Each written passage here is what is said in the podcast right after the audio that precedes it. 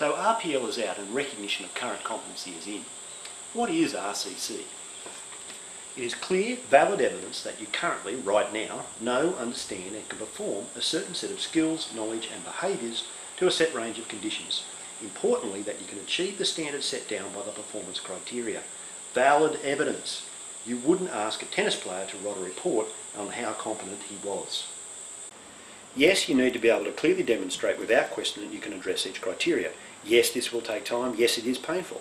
But you're asking for recognition.